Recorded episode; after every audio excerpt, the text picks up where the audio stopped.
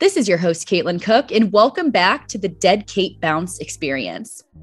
This week's guest is the one and only DeFi Dad.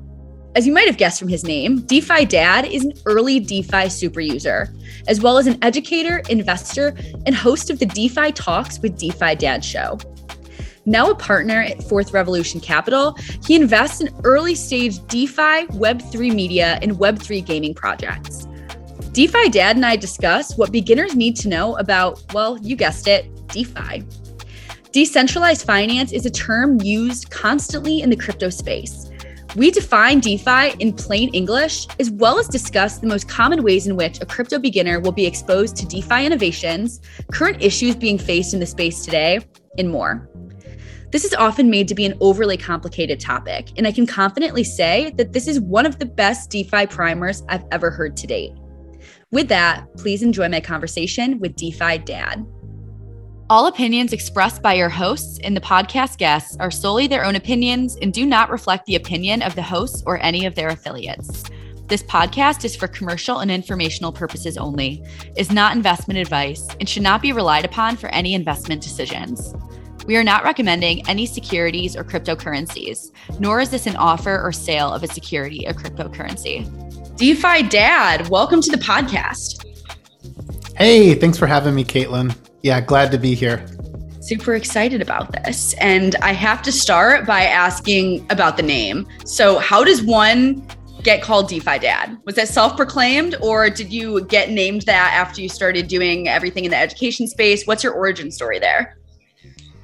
Yeah, so I got into crypto in late 2017. I had truthfully never really spent any time trying to learn about Bitcoin up until then. I'd heard of it and kind of knew that it was digital money, but really never paid attention. And then I had a friend who I worked with at the time in a, pretty typical sort of early stage tech startup in the Bay Area.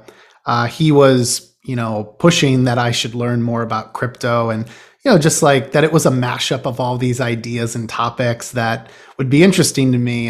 And I truthfully always think back to that as like, what like a fork in the road is that someone aggressively pushed on me, like, you really need to learn about this. He showed me a video of Vitalik at the time.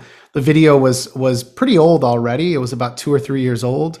And it was Vitalik explaining Ethereum. And I just started to like ask more questions, like what exactly is the purpose of all of this. The name Ethereum too sounded really sci-fi to me. So I something about it caught my attention. So fast forward, at the time we had about a 1-year-old baby, our first son. And as I would put him to bed at night, I would normally rock him to sleep. And so in doing that, I had a lot of time to pass. And so I started reading about crypto. I would listen to podcasts, read white papers, kind of do the thing that I think a lot of people do in getting started. There's a lot of self-learning. And if you fast forward then, like I would say into maybe December 2017, I had started to buy small amounts of crypto. I didn't have anything substantial. I was kind of just dollar cost averaging in, but I was reading more. And I was at least trying to convince myself that it wasn't about the number going up, that I was really interested in like the fundamental impact of crypto at the time, which was, again, mainly for me, it was Bitcoin and Ethereum. And so by the new year, the markets are crashing, everything's falling apart. My little portfolio that had grown a lot in just a few months, it had grown more than I'd ever seen stocks grow in my entire life. Suddenly was crashing, and I was just as engaged. I felt like I wanted to learn even more. I recognized that I, might have bought at a less ideal time. And I started to pursue finding like a full-time job in the space. And so by mid 2018, I had basically stalked down a job recruiter at ConsenSys, gotten them to hire me as, I was kind of like a marketer across lots of teams, but also like a project manager. So I wasn't a technical contributor. I wasn't a developer, which was very hard to find jobs for at the time.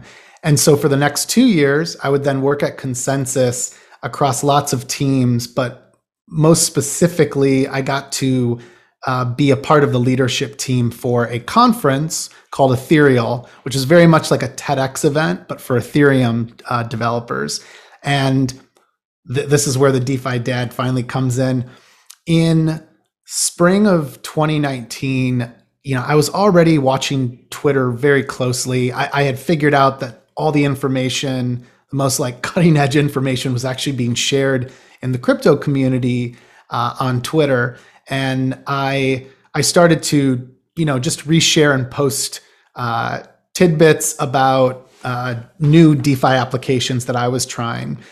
And at the time, basically nothing existed. I mean, there was Maker, there was Compound, had like maybe 50 million in it in the summer of 2019. And so the fact that I was using it, I was starting to deposit small amounts of DAI into Compound, or I was starting to play with Pool Together. Zerion was like one of the only, I think it was the only DeFi dashboard at the time. And so I quickly realized I might be doing something that no one else is doing. Like even at ConsenSys, there were boatloads of colleagues who were just of the mindset that we had many, many years before crypto, specifically Ethereum applications, would ever become useful. And meanwhile, I was like, I'm earning 20% on DAI, which was, like a mind-blowing opportunity because interest rates in the traditional world were super low at the time. So I started in posting all of these, guides and simple screen shares of how I was using the applications.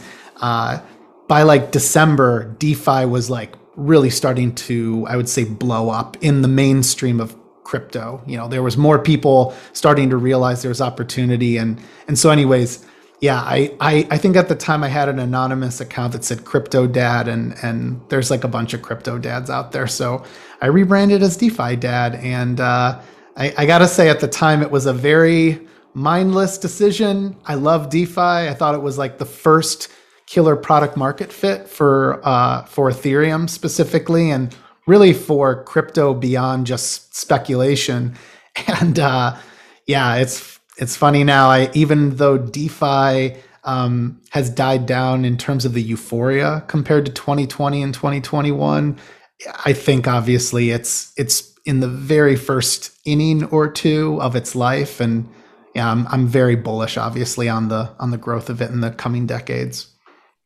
You teed things up perfectly for me, just because this is such an important episode, and I'll try to stay off of my soapbox here. But for understanding the entire movement of crypto as a whole and kind of the changes that this technology is trying to implement, and just really create a system that's more efficient, can do things in a way that we haven't seen in the legacy side of things. So I want to start out with a very simple question, and that is, what is DeFi? How does it differ from the centralized financial system as we know it? All right, we start to work through these very simple but somewhat hard questions. Okay, so to totally dumb down how I think about DeFi,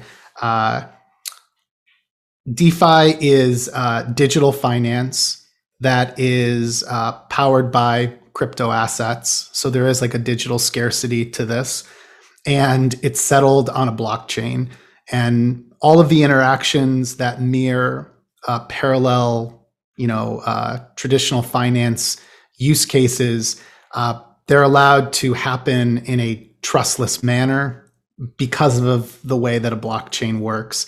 So it really just means that we're redesigning finance so that we don't have to have as many of the middlemen or middlemen at all. And we can basically depend on software that automates the way that you would use, again, money in the traditional world. The way that it differs, I think I started to sort of touch on that. One of the most obvious is it's permissionless. And that word permissionless just means you don't have to ask permission or be granted permission to use this. And so DeFi, real DeFi, pure DeFi, not DeFi use cases that have been adopted, let's say, by a centralized exchange.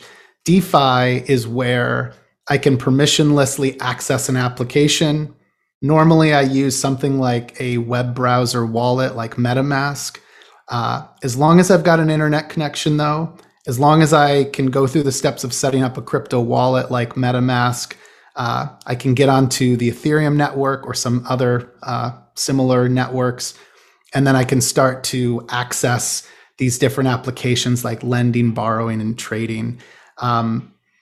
The nature of those protocols goes back to what I was explaining earlier. They have to be trustless. So I would think of it as just automated software that can essentially run without any input from us or any other like third party.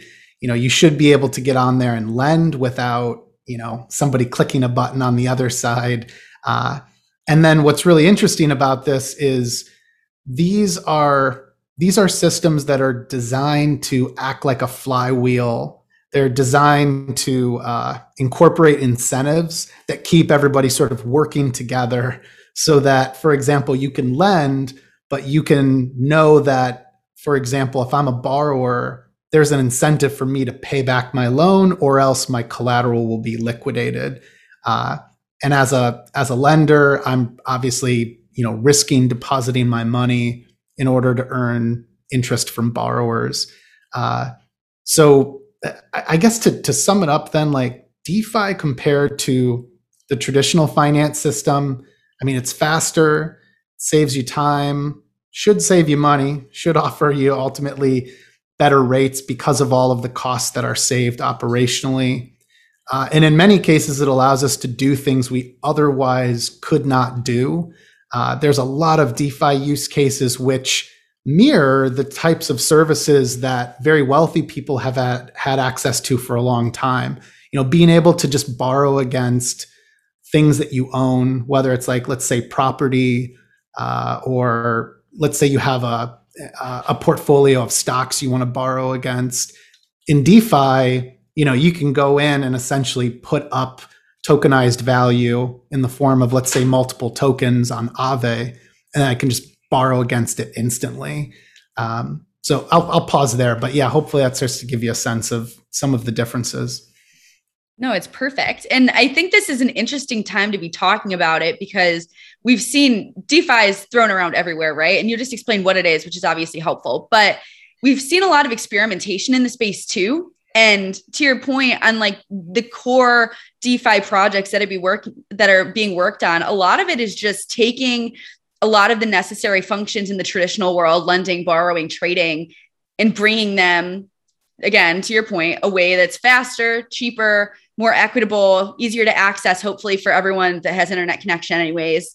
And in terms of use cases, I kind of want to dive into that a little bit more just because we see a lot of experimentation, which is a necessary component in any space and getting that up and running and having new innovations and whatnot. But what are the most common use cases of DeFi today? And just for people who are just starting to learn about it, just coming to DeFi, how would they most commonly interact with that?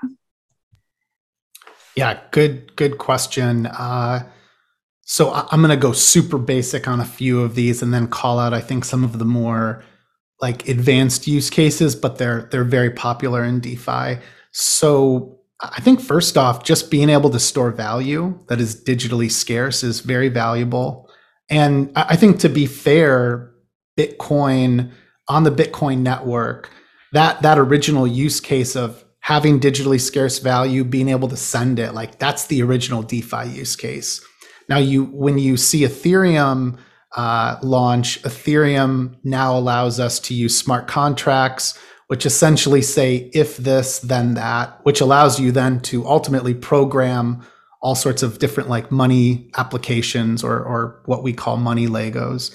So the second, I think, most obvious use case beyond like a store of value is a medium of exchange.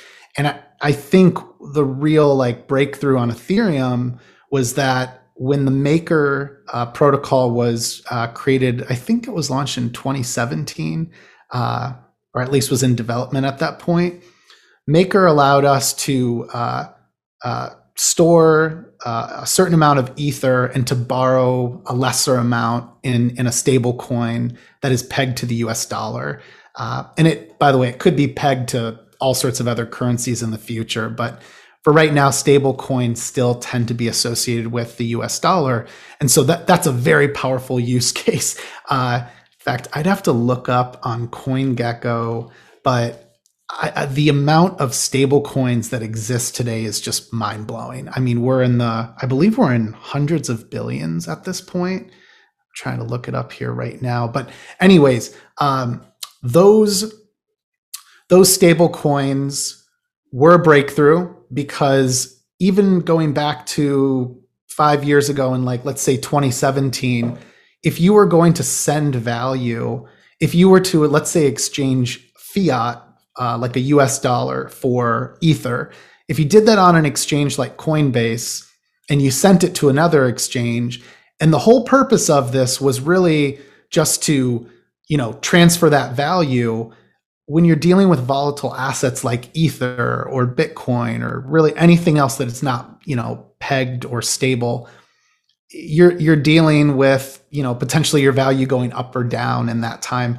So, we live in a world where most of us are dependent on some sort of fiat currency, the US dollar being the most popular of those.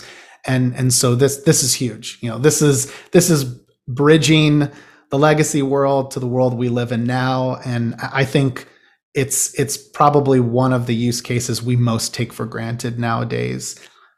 So once we get past that store of value, medium of exchange, which sort of incorporates to all of the benefits of self-custody in a crypto wallet, having total control of those assets where no one can access them unless they have your private key or seed phrase, which you should never share with anyone. You then get into trading. So 5 years ago, if you were using Binance, Coinbase, whatever, most trading activity happened on centralized crypto exchanges. Nowadays, while those have continued to grow, and they have those services have clearly grown the crypto pie, we have a tremendous amount of activity now that's shifted to on-chain with what would be called a decentralized exchange or an automated market maker.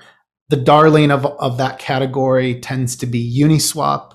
Uniswap allowed us to start to market swap or market trade two different tokens.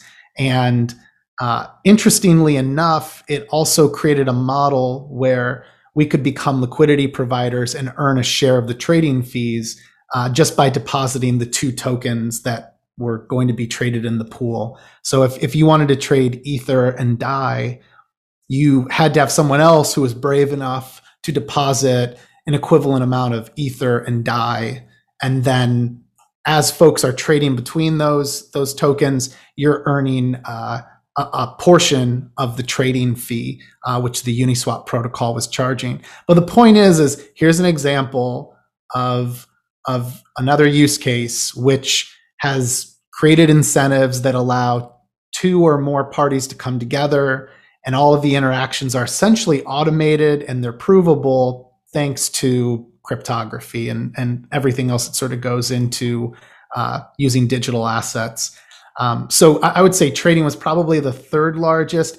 I won't go as into detail about this, but it's worth noting that decentralized perpetuals was a big sort of category, less common for the average person to use, but back in the day, like the DYDXs of the world, which really, I want to say DYDX was probably one of the few, they were sort of pioneering the fact that you could trade with margin, or that eventually you could trade with a perpetuals market and be able to have, leveraged exposure to something like Ether.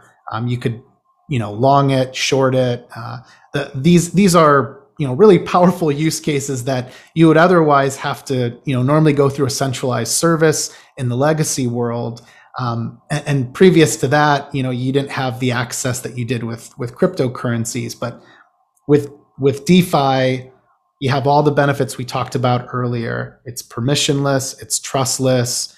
It doesn't matter what geography you're in. As long as you have an internet connection, you should be able to access it. And then I would say the final use case, like worth noting now, and again, there's lots and lots of other use cases, but if we're talking strictly DeFi, we're not going beyond the boundaries of DeFi into like gaming. There's lending and borrowing. And Maker, I sort of touched on it earlier with them pioneering the idea of a stable coin that was over-collateralized with Ether and pegged to the US dollar. But Maker really made it possible for us to put up a store of value, Ether, and borrow against it in the form of a stable coin. And that's huge, because that's a huge part of what allows most to accumulate wealth. If you find a good store of value, I think like any very wealthy person will tell you, you want to sit on that long term. And if possible, you want to be able to borrow against it so that you don't trigger, taxable events along the way. And so Maker was just a huge innovation. Following that, though, we had what should more appropriately be called money markets, where you have two sides, lenders and borrowers. And that is just a magical sort of use case. Like the fact that, in the summer of 2019, I was, screaming at my friends, like, I'm earning about 20%, like this isn't a scam. It's actually all very transparent. I can see on chain, like where the money is.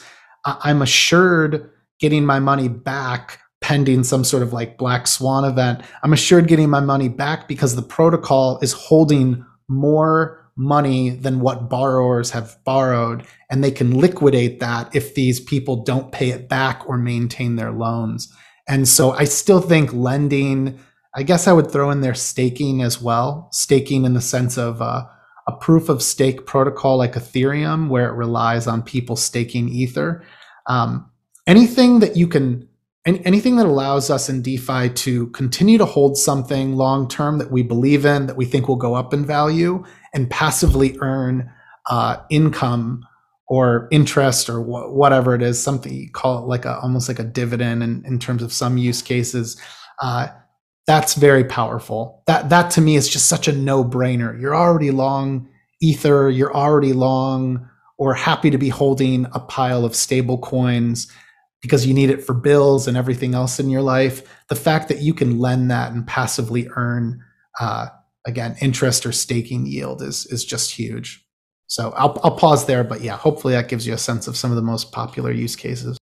Definitely does. And it's funny you mentioned stablecoins as well as probably one of the biggest applications there is of DeFi. And you're totally right. It's very much kind of you don't even think twice about it anymore. And I don't even know if a lot of people would consider that when they think of DeFi, but it's such a critical component of that entire ecosystem that most people just don't even give a second thought to. But I do want to focus on what comes up most from talking to the traditional finance crowd, at least in the past few years, or past year even, is the opportunity when it comes to yield.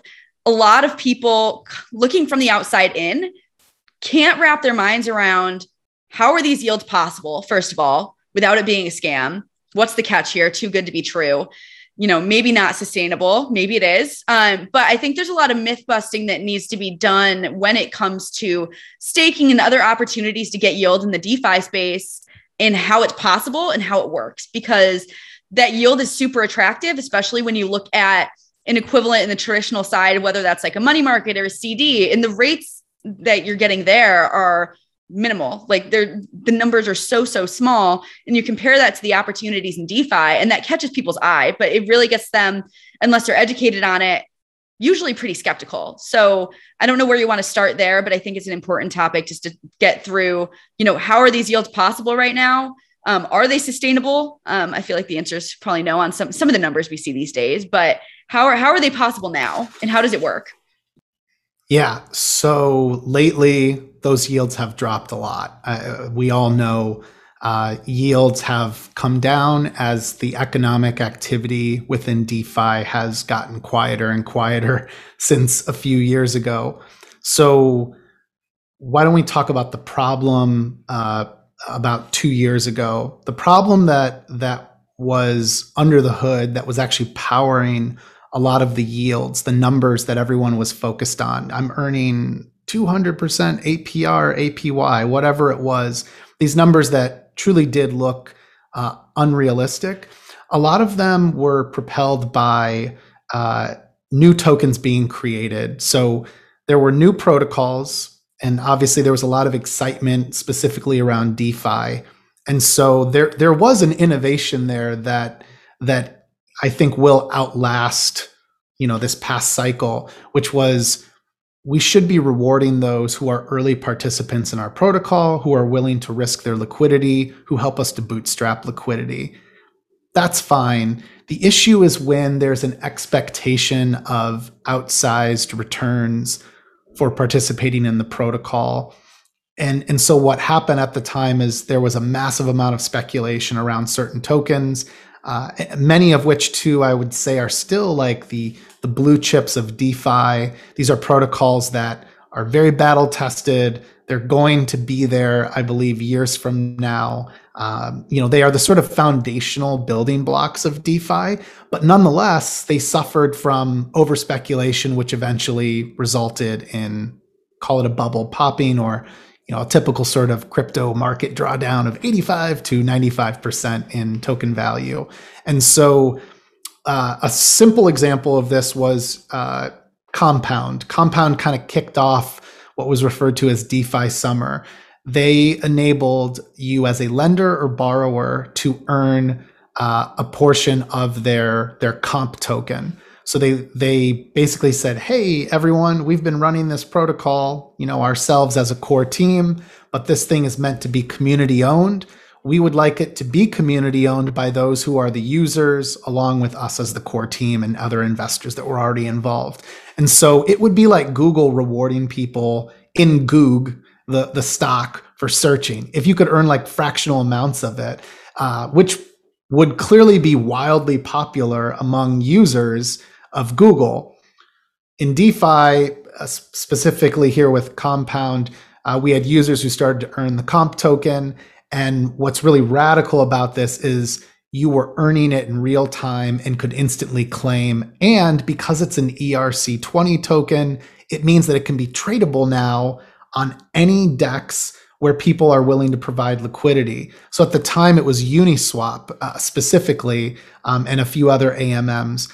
As soon as that comp token went live, there were folks who were willing to put up that comp token plus, let's say, Ether or like a USDC stablecoin. And now you have a market. You have liquidity providers providing liquidity. You had those who were obviously wanting to cash in on that early comp token, and you had others who wanted to buy it and speculate on its value. And this basically was like a rinse and repeat with countless protocols, many of which, today, again, are thriving and are exponentially larger than they were back then. But there's no doubt there was this like run up on the yield. Around that time, as this sort of like rinse and repeat process is happening, it's obviously minting new wealth for lots of different folks in the space. And so since you can essentially sell any token, as long as it's a standard ERC20 token that is transferable, it just means now that you have money flowing in all different directions. And so at the time, you had lots of folks creating new wealth by being liquidity providers. In some cases, they were also earning airdrops as well. So there started to be like a retroactive reward for many of us who had been providing liquidity without any sort of expectation of a reward. And then that became a common practice as well. And so this concoction of new tokens, airdrops, to, I would say, a fairly small group, even though the DeFi space had grown a lot. We're a small group within the crypto space, and the crypto community is a small community within, the respect of the entire world. And so then you have, this new money that's being sort of, pushed around and reinvested. And during that time, to bring it back to the yields, as folks are accumulating new tokens, which some of which they're seen as a store of value, even though they're totally new tokens, highly speculative, and they're finding support on, let's say a protocol that is a money market like Aave. They deposit that token and now they're borrowing against the token. And so that's creating increased demand for stablecoin borrowing.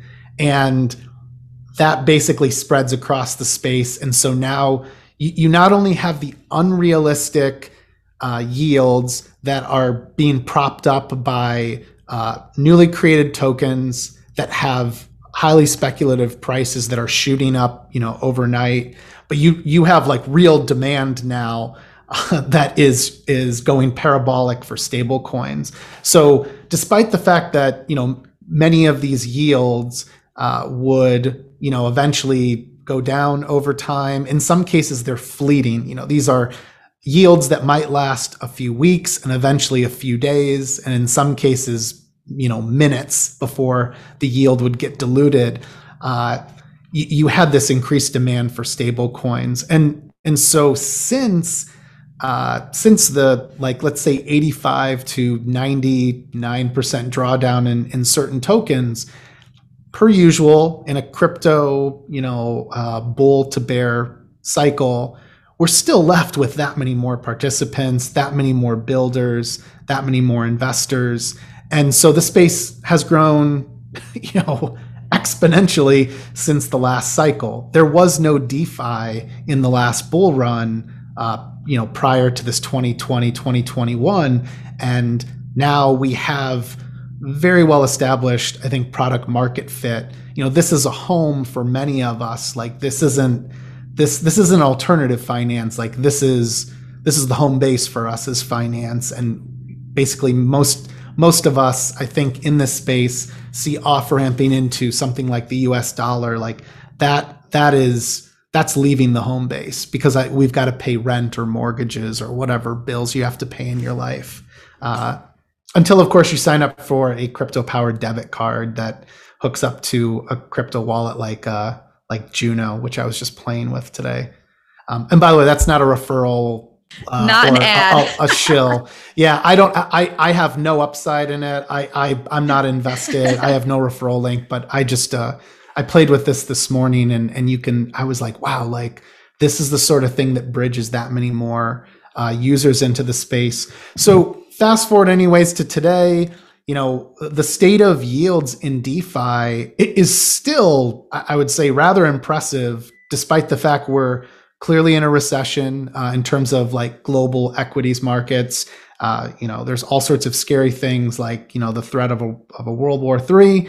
And yet DeFi is continually seeing new protocols launch. There's a lot more experimentation that's coming, partially because the first phase of DeFi launching was we needed these foundational money Legos that are things that we can truly rely upon, that can be stress tested in markets that draw down 90-something% and survive, really I would say scary times in global markets. And so we have that now with the likes of a Maker or Compound or Aave, Uniswap, Curve. All of these sorts of protocols are making it possible now for new founders to think, what's the next innovation now that we have these that we can rely upon, that are composable and we can sort of build with? And again, I would think of them like Legos, but these are the base Legos, and those Lego, you can't do all the cool stuff, and start to create newer and newer applications if you don't have a foundation that's reliable. And so the yields today, I would say mostly, in 2022, in this sort of macro environment, the yields are mostly, first off, they're staking. And this is purely, in my opinion, for proof of stake protocols like now Ethereum, where, there is a reward for contributing to helping the chain basically come to a consensus and settle transactions. And so staking ETH today is, I think, around like 5% if you're using a liquid staking derivative. Second is good old lending. You know, you can still lend on like a Compound or Aave. Those yields have gone down a lot. I mean, if you're lending USDC or DAI, you're probably earning 1%. It's pretty pathetic right now. However, there's newer interesting protocols like I recently reviewed this one called Morpho. It matches you peer-to-peer for lenders and borrowers, and it makes Aave and Compound more capital efficient. So you end up lending at a higher rate and borrowers borrow at a lower rate. So good example of the type of like next generation of DeFi that's coming. And then I would say the last one is still liquidity liquidity provisions. So there's, I think, a lot of money to be made if you are long at least 2 tokens and you're willing to incur the what's referred to as impermanent loss. You can, you know, go into something like Uniswap or, you know, there's all sorts of other new AMMs that are out there. Balancer is another really popular one that has added benefits. You can basically deposit 2 tokens in most scenarios in different ratios, and then if I'm willing to do that, I'm earning a percentage of the trading fees. The issue, of course, is for someone like myself, like, am I willing to risk putting Ether paired with something like a stable coin? Because as the market is buying back Ether, I'm technically selling it to the buyers, and then as the market is dumping, I'm technically buying up Ether and giving them my stable coins. So you have to be willing to make the opposite play of where the mass market's going as a liquidity provider. But that's why LPs are great for those that are long certain assets and want to sit in it forever. And then if you're doing any one of the things I mentioned, there tend to still be liquidity mining rewards. So you can still get paid for providing liquidity, whether it's lending or being like an LP and an AMM. In most cases, you just have to go out looking for it in places like Convex or Concentrator. There are these like yield aggregators that basically help you to automate auto-compounding the yield that you're earning. So I'll pause there. Does that, I just gave a lot there, but hopefully that's all making sense. You laid that out perfectly. And the natural follow-up with all of the cool things that you just described, which versus, you know, what we see in traditional markets is just like mind-blowing on so many different levels for many reasons. But the biggest question is, how do you regulate that? And I'm not expecting, you know, they're still being worked out, right? But there's so many innovations being built and so many things that have never been done before being done in a decentralized ecosystem where anyone with a computer has the potential to really up and build something new that other people can interact with and the assets can flow into. So from a regulation standpoint, what are the current issues potentially being faced for builders in the DeFi space? How are regulators approaching this, at least as a starting point in the States? Yeah, there's a real disconnect right now with regulators. I would say if anyone watches this, I would love to speak with any regulators. I'm very friendly and would love to help educate you on how some of this works. The cool thing is a lot of DeFi actually will be easily understandable for the most part for regulators, because it mirrors most of the use cases they're used to regulating in the legacy world. The issue, though, is I think wrapping their arms around how can we do our job as regulators but not stomp out innovation, scare founders from wanting to work in this space, basically put guardrails on that will prevent the space from developing as a public good. And that, you know, that's the disconnect today, is that DeFi is very powerful for you know, those again who I think didn't inherit a lot of privilege from the legacy system.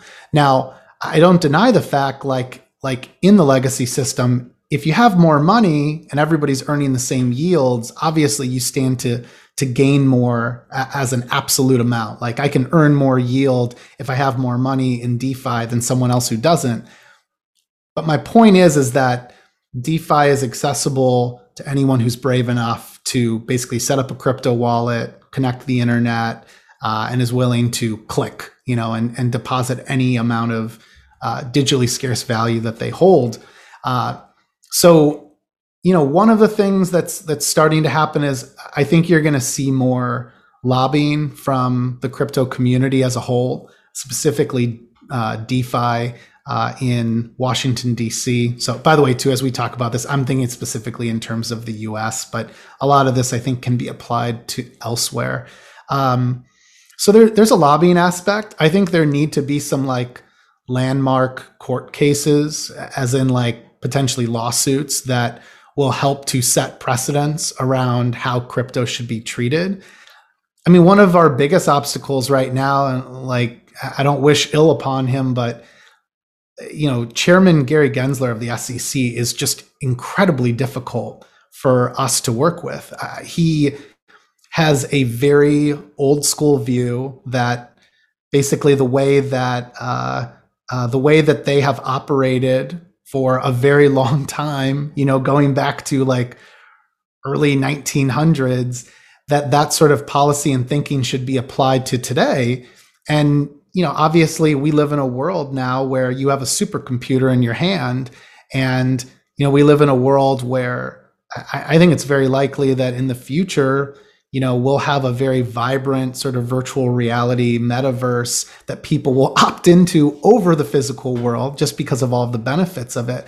So my point is just technology has advanced, and it seems that our policymakers, not all of them, some of them are clearly doing fantastic work, but quite a few of them have not advanced with the times.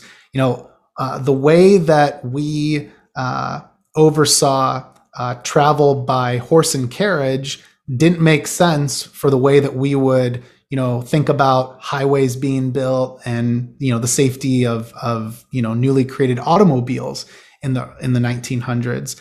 And so I think there's a clear parallel there. There's also some lessons too to learn from the even as recent as the 1990s. You know, there was a government there that was much more friendly, despite some parallel issues, but was much more friendly to the innovations of the internet. And you know, the internet was able to grow, and we were able to see this as basically a public good. But that the difference now is, because of the tokenized value aspect, these new networks can be actually community owned from the start, versus what the legacy internet is mostly centrally owned by a few very large entities. And so that's the real difference here. But it feels like Chairman Gensler specifically sees this all as, you know, essentially a get rich scheme by the majority of those in this space. And it's just a very like poor attitude to bring to the table. And so I hope that others see flaws in his approach. And again, I wish him well. I would love to be able to, you know, provide feedback in the future to, you know, folks like him who are thinking about how do we, again, do our job as regulators, but not stomp out like the inevitable future that is coming with crypto asset powered digital finance. It's a big question too, right? And it takes a lot of, you know, it's got to be thoughtful, right? Pave the path forward, and not, you know, to like what you said before, drive people from the US to more regulation sort of crypto friendly jurisdictions, which, you know, the train's already left the station on it, right? You're not going to back up all of this innovation and just completely take it away. It's not feasible. So how regulators face this is going to be super critical. It's been interesting to watch. We're living through a very interesting time right now in many ways. You mentioned risk of World War III being another one, but just a lot going on. So lots to watch, every single day. I feel like there's something new on that. And you know, the current market environment is also very interesting, which is another thing that I wanted to touch on. You mentioned this too. We're in a bear market. And how is this bear market that we're in today differ from what we've seen in the past when it comes to crypto markets? It's obviously cyclical, but I think how we've seen people in the space interacting in the past 6 to 9 months, how we've seen the markets kind of moving as well is a little bit different. So maybe if you could touch on that for more current events type of discussion there. Yeah. One last thing to note on the regulators. I think it's important that we have to help regulators and other policymakers. We have to help them to see themselves in this space. It has to resonate with them. And so I've been very grateful when we've run into policymakers who clearly have young kids or, young adult children who are using crypto. Those people bridge the gap, because they're showing them and they can see the excitement and the sort of opportunity that they're, someone that they trust, let's say their children, brings to the table. And so, I think some of the, I don't want to call them real world use cases, because I still think DeFi probably grows exponentially and thrives off of use cases built for those that are already here and for those who will onboard into this default digital economy. But a few that come to mind that I've recently been thinking, these people can really help folks who are much more comfortable with traditional finance see the light. So Maple Finance is one that does unsecured or under collateralized lending. And they only do it to market makers, funds, institutions that have such a credible sort of track record that there's minimal risk. There's still risk, but there's less risk to them defaulting on a loan. And so that's been one. I think, again, anything going back to any sort of lending, feels like a use case that should get them excited. I still think Pool Together is one of the most interesting gamified DeFi approaches, because the lottery, which in most parts of the world is very popular, is, eating up common people's wealth, it's, in my opinion, it's a scam. The lottery is all about preying on, your hopes and your dreams that you'll get rich, but the probability is you'll never win. Now, why are we okay with giving people the freedom to do what they want with that money, to play state-run lotteries and put up, in some cases, hundreds of millions, if not billions of dollars gambling? That's what the lottery is. Whereas you have something like Pool Together, which harnesses the automation and the power of DeFi to say, how about we all just deposit our money? We will take the pool together and we will deposit into something like Compound, earn interest collectively, and then that interest will be rewarded to some random winner. However, you all can withdraw your money whenever you want. You don't stand to lose your principal. To me, this is an example of the, again, trustless sort of automation of DeFi. And so, yeah, I still swear Pool Together is just this killer sort of breakout use case that I'm hoping more people get on board, especially older generations. Probably the last one in there is going to be gaming. I think gaming will also sort of bridge the gap. And I think that if you're a policymaker or regulator and you've got kids, be prepared for their games to be empowered by, tokens, whether it's an NFT or just a standard token. Okay. So anyways, that all being said, in terms of markets, I guess what is, remind me again, what's the question here about the current state of markets? How does this bear market differ from the bear markets we've seen in the past when it comes to crypto? Yeah, that's right. Yeah. There we go. It's just blabbering on about God knows what. So this is really easy. Nice short answer. The main difference is we have that many more participants, both builders and actual investors, evangelists, users, whatever you want to call them.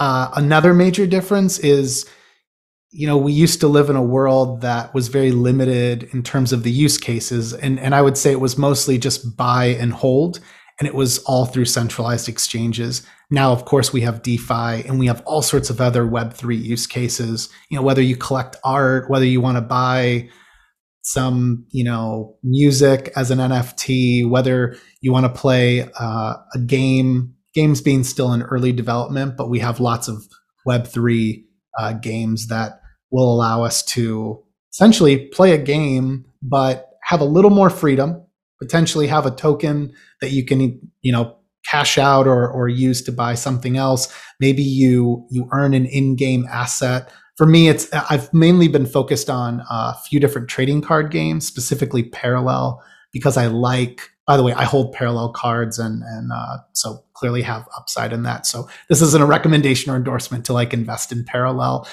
cards for any sort of return, but it's a card game. It's a trading card game like Magic. And so that's been a really fun one for me to realize that I'm buying this early art and I'm treating it like art, but in truth, I'm excited to play the game. And actually, I have lots of friends now that are playing the game in early beta, and they're just having a blast. You know, they're not talking to me about the values of cards. They're talking to me about Parallel, the trading card game. So that those are the major differences. Just really strong product market fit. The last bear market was so boring. There was nothing to do. You just basically got more and more depressed, realizing between, you know, January 2018 and I would say most of 2019, until really like DeFi took off. I'd say maybe mid 2019. It was depressing. It was a very hard time. There was a true existential threat of like, is this all going to go away? Was this all a sham, you know, in 2016, 2017? And then I guess the last major difference to call out is layer twos. The fact that we have layer twos and other thriving L1s that are, you know, growing their own DeFi and Web3 economies. The fact that I don't have to focus only on Ethereum, you know, it's still to me the most active from an economic standpoint. It's kind of like New York versus, you know, another major city in the world, you know, in terms of finance and everything else. You know, if you think of Los Angeles, Hollywood as the center of the film and TV industry, I mean, what's to stop another city from fostering that sort of strong network around creativity and creating TV and movies? And so similarly, in terms of Web3 and DeFi, we're now at a place where it's not just Ethereum mainnet. There's, you know, interestingly, I would say the L2s like Optimism and Arbitrum that are optimistic rollups, or ZK Sync 2.0, which is launching soon. That'll be another L2 that inherits the decentralization and security of Ethereum mainnet, but allows you to have the speed, the lower cost of transacting. It's just wild that we have so many options, you know. So I can't even imagine like what, you know, another few years is going to look like. There's a number of chains that are they pale in comparison to the growth that I think is on Ethereum, but you have economies that are not going away, like an Avalanche, a Solana. Cosmos has all sorts of different app chains that are in development, a few that are thriving like Osmosis. By the way, everything I just mentioned too, I don't have money in any of these things, so I'm just calling them out. I do hold Ether, obviously, but yeah, just kind of calling out some of the other like really exciting communities to track. It's sort of the paradox of choice. There's so many different projects being built, so many coins and tokens and projects that you can be investing in at this point, even in a bear market, that it's kind of overwhelming. And I think if you're resilient enough to make it through the bear market that we're in right now and see kind of what comes out on the other side, you know, to your point, a lot of what's here is going to stick around. So it's definitely, you know, an interesting time, but it's still an exciting one, even when markets aren't looking so hot. And builders are still building, which I think is super important. I think we could probably keep talking all day, and at the risk of cutting things short here, cutting things before they get too long, rather. I always ask my guests the same ending questions, and they're sort of big ones, more on speculating on the future of the space and best case, worst case scenarios for crypto. And for this one, I'll make it specific to DeFi. What would you point to for if DeFi does blow up in a big way, in a positive way? What will it take for it to see that long-term success? And if we look the other way, on the other side of the coin, if DeFi were to just implode, if it were to, you know, never reach the potential that we think that it should for all of the reasons that you've talked about in the past hour, what would you point to as the reason for that being? So basically, what are the risks there that, you know, DeFi faces? Long question. I think one of the risks. Oh no, it's okay. No, it makes total sense. I think one of the risks we've already overcome. There was always this risk of something becoming like too big to fail. I guess that tail risk always exists. You know,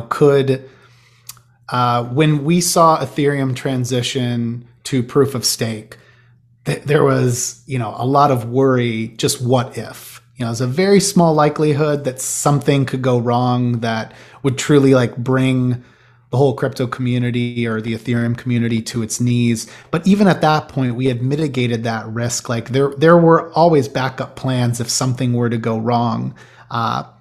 So there's been events like that have continually been overcome. And the fact that we have, you know, the fact that we have so many participants in this space, it's just a lot of skin in the game. If someone said, you know, tomorrow, you know, Ethereum is going to be outlawed in the United States, no one is allowed to use it, that would be a huge hit, you know, on Ethereum specifically, or any chain. But there's really nothing to stop a majority of the rest of the world then from accessing it, even if you make it difficult. And also too, like thinking about all the skin in the game, if that hypothetical scenario even happened, you know, you'd have people moving out of the United States. And so there is a balance of incentives there that at this point, there's so much that's been built. There's so much skin in the game. It's going to be, I think, next to impossible to put the genie back in the bottle and tell people to forget about what they're working on, what they're building, what they believe in. You know, there's almost like a cult-like, I would say religious-like following in crypto that like you're a part of something that is bigger than all of us. It's a mission that should have a positive impact on, you know, everyone if we're successful. And that to me, that's probably one of the most special parts of the crypto community that sort of drives us forward. And I'd say more specifically to Ethereum and a few other niche communities within the crypto space. I would say one event though that falls in line with that sort of high risk, too big to fail, brings us to our knees was Terra, the collapse of Terra. I've never seen anything like that where a stablecoin, you know, goes to zero in a matter of a few days, almost overnight. You know, it was about 20 billion, I think at the time, 20 billion of UST. I don't have any like flashy numbers to compare to that, but if you look at the destruction of wealth from, you know, the Fed hiking rates and all sorts of other factors, not that they're all to blame for it. If you look at the amount of value that has been, we'll just say, destroyed in the stock markets, I mean, this is nothing. This is like, you know, this is something of nothing, like in comparison. And so, yeah, I think if you have that perspective, you realize that the crypto space, I'd have to check now. I think are we under $1 trillion in total market cap right now of all cryptocurrencies? Yeah, 981 billion as of today, October 7th, 2022. So, you know, we're not even $1 trillion. And, you know, if you look at comparable markets and you consider the virality of this technology, the fact that it's open source, the fact that hence it can grow as long as people have a connection to the internet and want to gain access to it.